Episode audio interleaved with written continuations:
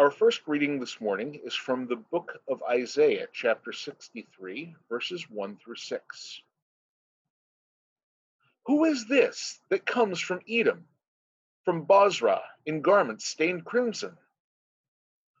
Who is this so splendidly robed, marching in his great might?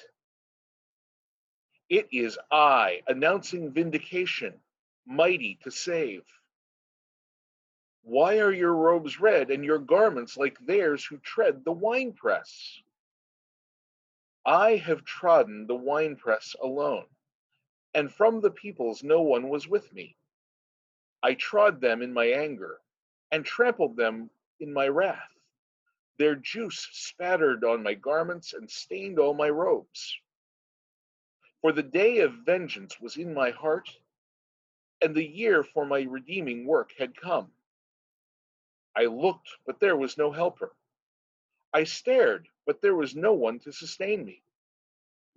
So my own arm brought me victory, and my wrath sustained me. I trampled down peoples in my anger, I crushed them in my wrath, and I poured out their lifeblood on the earth. Our second reading is from the book of Revelation, chapter 14, verses 14 through 20. Then I looked, and there was a white cloud, and seated on the cloud was one like the Son of Man, with a golden crown on his head and a sharp sickle in his hand. Another angel came out of the temple, calling with a loud voice to the one who sat on the cloud Use your sickle and reap, for the hour to reap has come, because the harvest of the earth is fully ripe. So the one who sat on the cloud swung his sickle over the earth, and the earth was reaped. Then another angel came out of the temple in heaven, and he too had a sharp sickle. Then another angel came out from the altar, the angel who has the authority over fire, and he called with a loud voice to him who had the sharp sickle Use your sharp sickle and gather the clusters of the vine of the earth for its grapes are ripe. So the angel swung his sickle over the earth and gathered the vintage of the earth, and he threw it into the great winepress of the wrath of God. And the winepress was trodden outside the city, and blood flowed from the winepress as high as a horse's bridle for a distance of about 200 miles. This is the word of the Lord. Thanks be to God. May the words of my mouth and the meditations of each of our hearts be pleasing and acceptable to you, O God, our rock and our Redeemer. Our passage from Revelation this morning starts off gently enough, especially for a Kansas girl like me. The idea of harvest is a pretty easy one to relate to. In agricultural communities, harvest is of the utmost importance, and Around here, we have harvest festivals, but they're usually only loosely connected with the idea of harvest. Now, I love a candied apple and a pumpkin patch as much as the next girl, but if you live in a community where the entire economy hinges on how well the wheat or the corn or the sugarcane does that year, harvest is more than just pumpkin festivals and fall colors. The wheat harvest was so important where I grew up that I got my driver's license at the age of 14. You see, a person has to have a driver's license to drive the family farm pickup and, and other farm vehicles. And it's ridiculous to tell family farms that they can't put their teenagers behind the wheel of the pickup truck. Our school year also revolved around the harvest.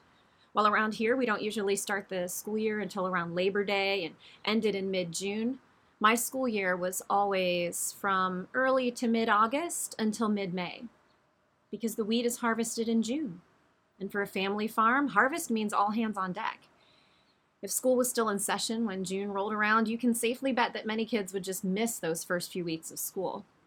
It's kind of like how all of the school districts, it seems, in western Pennsylvania give that Monday after Thanksgiving off, that, that first day of deer hunting season, because if you don't give it off, there's just going to be a bunch of kids that are absent that day. You adjust to accommodate the things that are important to the local way of life. Everything in a farming community revolves around the harvest. This would have been a familiar vision for the people John of Patmos was writing to. Growing is hard work. Harvesting is generally even harder, all encompassing work. But the payoff is clear. So while the idea of an ultimate harvest with these undertones of judgment is a little unsettling, it's a vision with a clear message. This is for the benefit of the community. But then, then we have this crazy, scary wine press section. Suddenly, we're not in what feels like to me in my Midwestern brain, a harvest of a field. Suddenly we're harvesting grapes now. And God is trampling them in a wine press. But this is not a happy grape trampling scene like the famous one in I Love Lucy. There is blood flowing out of this grape press. And not just a little. There is a river of blood deep enough to reach a horse's head and stretching for hundreds of miles. This is the wrath of God. This is terrifying. This is judgment. This is unsettling. This is still in the Bible, friends. Blood is our life source. We need it. It carries oxygen to important parts of our body, like our brains and our hearts. And without it, we die. So, blood inside of us means life, blood outside of us means death. So, a river of blood, five or six feet deep and 200 miles long, is a massive amount of death. No wonder we are so disturbed by this picture. And if we think about it, deep down, we all know that humanity is screwed if we're held accountable for our actions. We have quite the track record of genocide, war, injustice, and just plain mean and horrible behavior. And I know for most of you hearing this sermon today, you personally have not participated in a massacre or a genocide. Many of you even have personal ethical guidelines for purchasing goods or food or services to avoid things like inhumanely processed meat or blood diamonds or things produced by sweatshops and child labor. And good, you should care about those things. But let me warn you of something.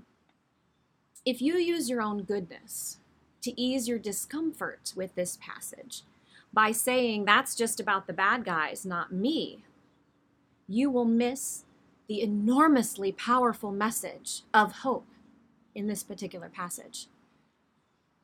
This is a passage where looking back at the Hebrew prophets is of the utmost importance. This is referring to Isaiah 63, which Alan also read this morning. We read the first six verses of that chapter this morning, but you could read a little more on your own time if you like. You see, in this, in this passage of Isaiah, we see a similar picture of judgment envisioned as a cosmic winepress. And in it, God's robes are spattered with the blood of the damned. That is properly unnerving. But if we connect this passage also to visions like Ezekiel's river of life flowing away from the city, to the Gospels where we see Jesus murdered outside the city, we start to see the picture of Revelation 14 a little more clearly. While in Isaiah, the presser's robes are splattered with the blood of the judged, in Revelation, we are told Jesus' robes are stained by his own blood. And the wine press in Revelation is located outside the city, just like the cross. Are you starting to see the hope here? Jesus steps in with his own blood for us. Not just the bad guys, for all of us. Good, bad, meh, all of us. These vivid visuals that John of Patmos uses bring a couple of, of modern examples to my mind. I've done a good deal of travel these past few years with the PCUSA Presbyterian Peacemaking Program. It's a program I highly recommend to any and all of you who are watching right now. Just before the pandemic, I was in Central America, in Guatemala, Honduras, and El Salvador, um, as well as, as Mexico. And last spring, I was in Rwanda with a couple of elders from my congregations. Lately, when I read this passage and I think of a robe dipped in blood, I can't get out of my head the image of the robes of Father Oscar Romero in El Salvador. Father Romero was an outspoken advocate for the poor in El Salvador. He was beloved by his parish members. Because of his message, he was not beloved so much by the government. One Sunday morning in 1980, while he finished his sermon and prepared to serve communion, he was shot in the heart by a government assassin. And he died right there in the sanctuary in front of his congregation. When you go now to the museum at what was Romero's home, you can listen to the audio recording of that sermon, complete with gunfire and screaming. You can see his clerical robes stained with blood.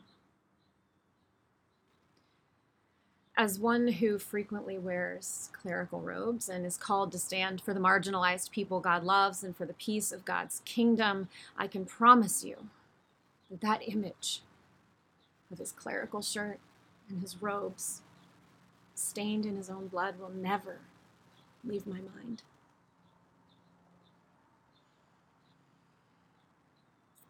When I think about the river of blood, I think about descriptions I heard in Rwanda of what the rivers looked like when they were full of the blood of murdered Tutsi people in 1994.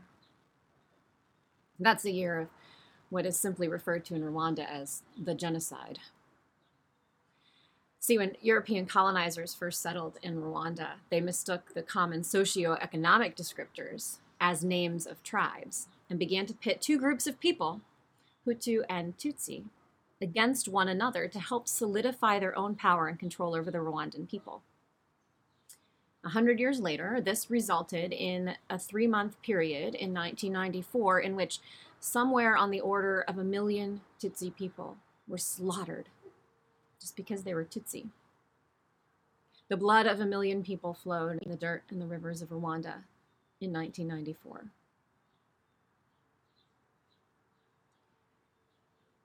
When I read this passage from Revelation and those images and voices and stories come into my mind, I'm overwhelmed. Not by hopelessness, though. I'm overwhelmed by this. Jesus died even for the man who shot Oscar Romero. Jesus even died for the political authorities who ordered that assassination.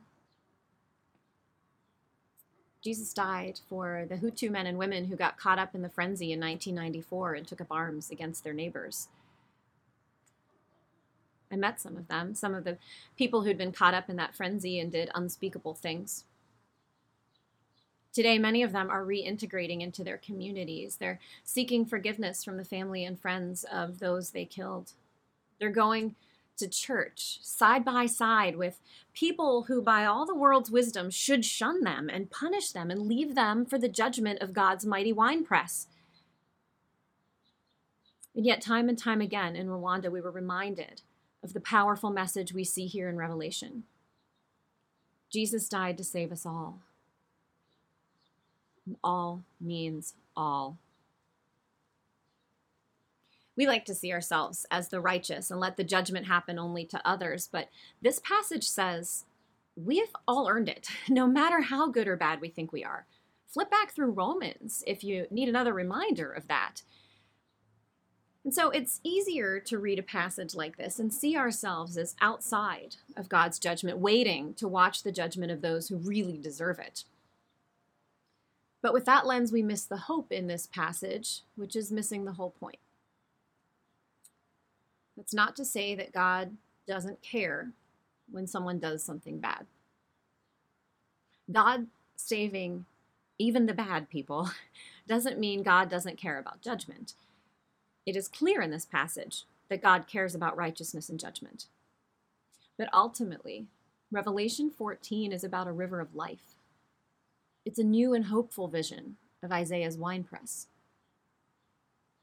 And this is where we can come back to harvest. Harvest is about community.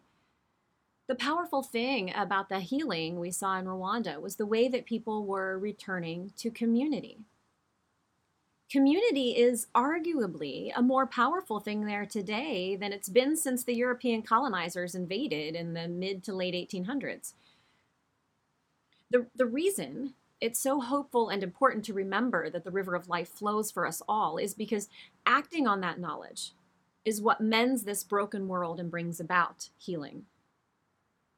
The harvest, even the scary wine press part, is about the good of the community.